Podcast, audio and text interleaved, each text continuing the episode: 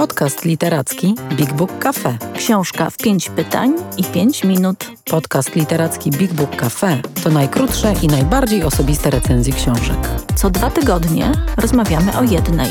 Pytamy wprost, a odpowiadamy szybko I szczerze.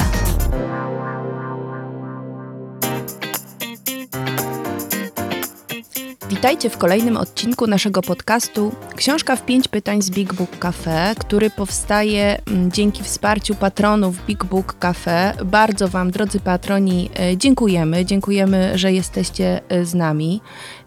Dziś opowiemy o książce Wściekłe suki Dali de la Cerdy. Y, To jest książka, y, która w Polsce ukazała się w przekładzie Katarzyny Okrasko nakładem wydawnictwa Filtry. Y, Książka, która budzi dużo emocji. To jest na pewno tytuł, obok którego trudno przejść obojętnie. Tę książkę przeczytała y, Alicja Michalska, która dzisiaj jest ze mną. Cześć Alicja. Cześć, to prawda, mocny tytuł, e, mięsista proza, czyli to, co lubię najbardziej. E, Spróbujemy e, trochę tę książkę mm, przybliżyć, zastanowić się, no właśnie, co to jest za opowieść i kto znajdzie się w niej najlepiej jako czytelnik. Alicja, zaczynamy. W jakiej formie literackiej Dalia de la Cerda zamknęła tę opowieść i kim są te tytułowe wściekłe suki? Książka to jest e, tak naprawdę zbiór mm, 13 opowiadań, chociaż raczej e, monologów wygłaszanych przez e, meksykańskie kobiety. Nie są to, co prawda, e, prawdziwe postacie, e, są to wykreowane przez bohaterki postacie, które jednak autorka nie pozostawia bez e, żadnego kontekstu. Mm, Opowiadania te w taki bardzo przystępny, ale też bardzo dosadny sposób obrazują nam życie meksykańskich kobiet, które stykają się tak naprawdę na co dzień e, z rozmaitymi formami przemocy, zarówno tej takiej fizycznej, psychicznej, ale też systemowej, od której nie mogą uciec po prostu.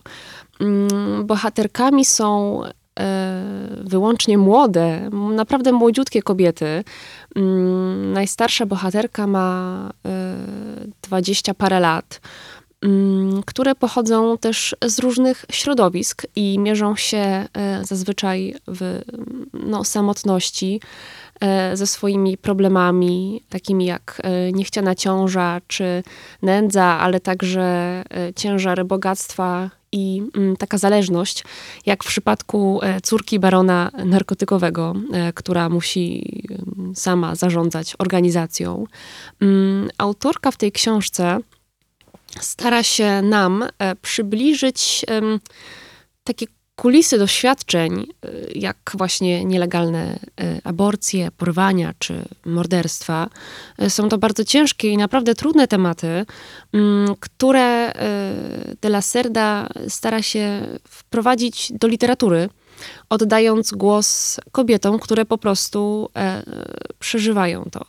Mm, Autorka oddaje im głos, e, a one relacjonują swoje życia, e, swoje doświadczenia takiemu trochę e, wyimaginowanemu rozmówcy.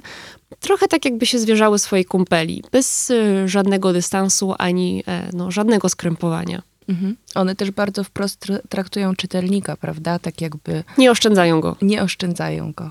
No właśnie, czyli wiemy trochę już, kim są e, te dziewczyny, e, kim są te suki, e, użyjmy tytułu. I porozmawiajmy teraz mm, o tym, na co one są wściekłe, dlatego że jakby emocje, które są w nich, są totalnie intensywne, one są skrajne, one e, działają w tak e, niestandardowy sposób. Co chwila jakby w tej książce jest trzęsienie ziemi i dzieje się jeszcze więcej, więc e, co to za wściekłość i skąd ona jest w nich i jak, jak, co one z tą wściekłością robią? Są one wściekłe przede wszystkim na rzeczywistość, w jakiej przyszło im żyć. Na jaką też często świadomie się godzą, e, ale też z braku po prostu wyboru e, w niej uczestniczą. Stykają się one, tak jak powiedziałam wcześniej, e, z różnymi formami przemocy.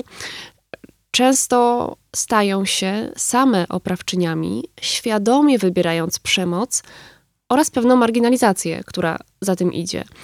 Bohaterki um, kipią tak naprawdę w tej książce złością i nienawiścią, ponieważ przeważnie są one owładnięte pragnieniem zemsty, gotowe, by dosłownie zabijać swoich oprawców.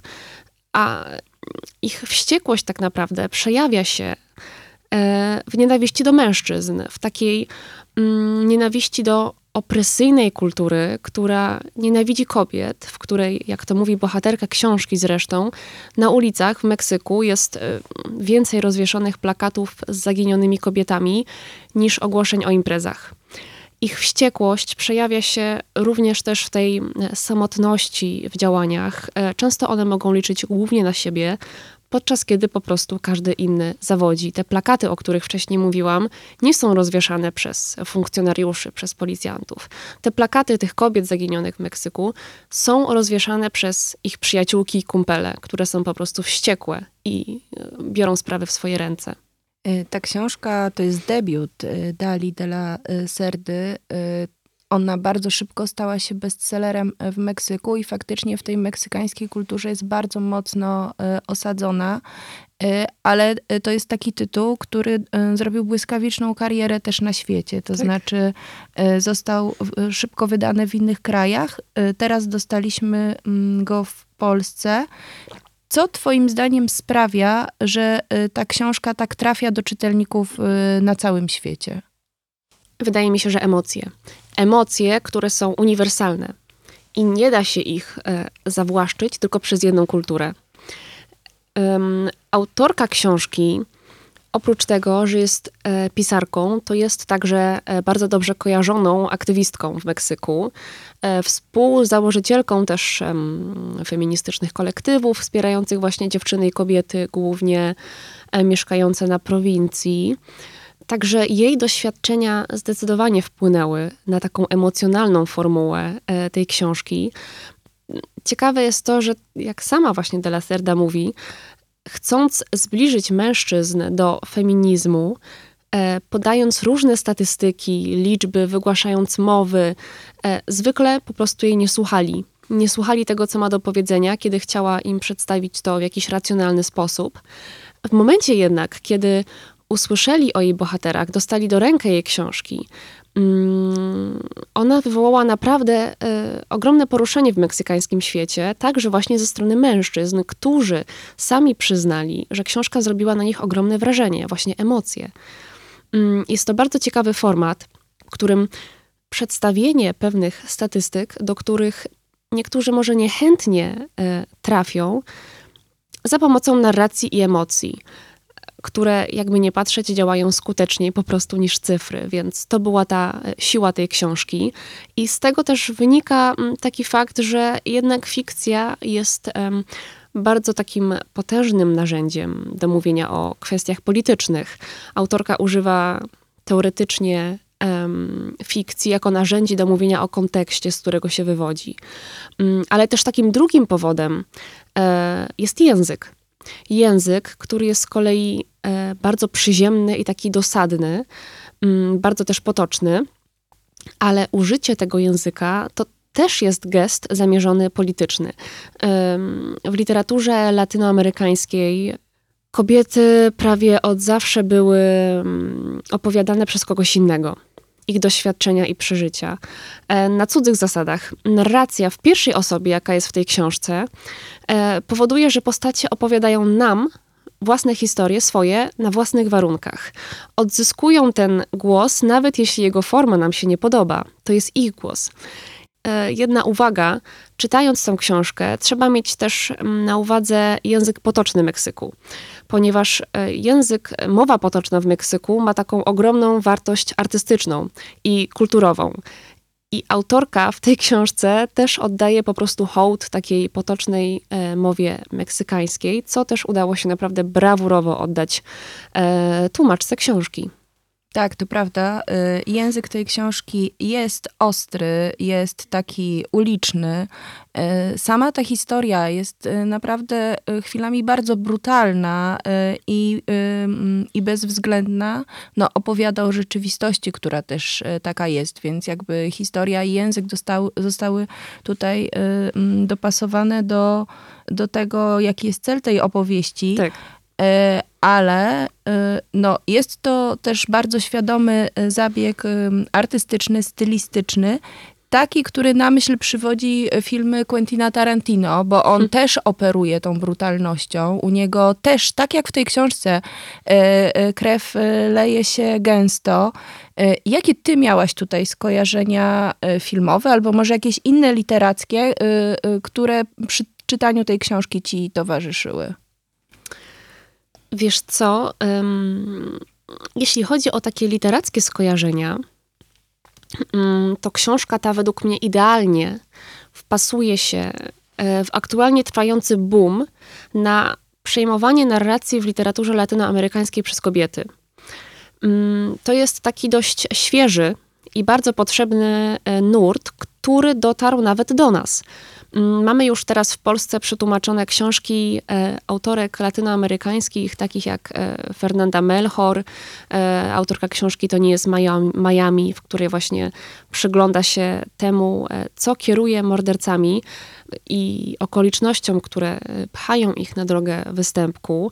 Mamy też książkę Zgiń kochanie Ariany Harwicz o trudnym doświadczeniu początków macierzyństwa. Um, Samantha Szweblin, autorka Ptaków. Gabriela Wiener, e, peruwiańska autorka, która z kolei tutaj obsadza samą siebie w roli bohaterki. E, prowokacyjnych reportaży o seksualności i ciele e, w kulturze latynoamerykańskiej. Także mm, ta książka znowu pokazuje nam e, to, że latynoskie autorki naprawdę podbijają teraz świat, pisząc o przemocy wobec kobiet, bo doszło teraz do głosu to pokolenie właśnie 30-letnich autorek. I jest to naprawdę bardzo taki świeży, radykalny i bardzo ciekawy głos, tym bardziej, że do niedawna niesłyszalny. Tak, to prawda. Ta książka w ogóle budzi dosyć silne emocje, jak się ją czyta.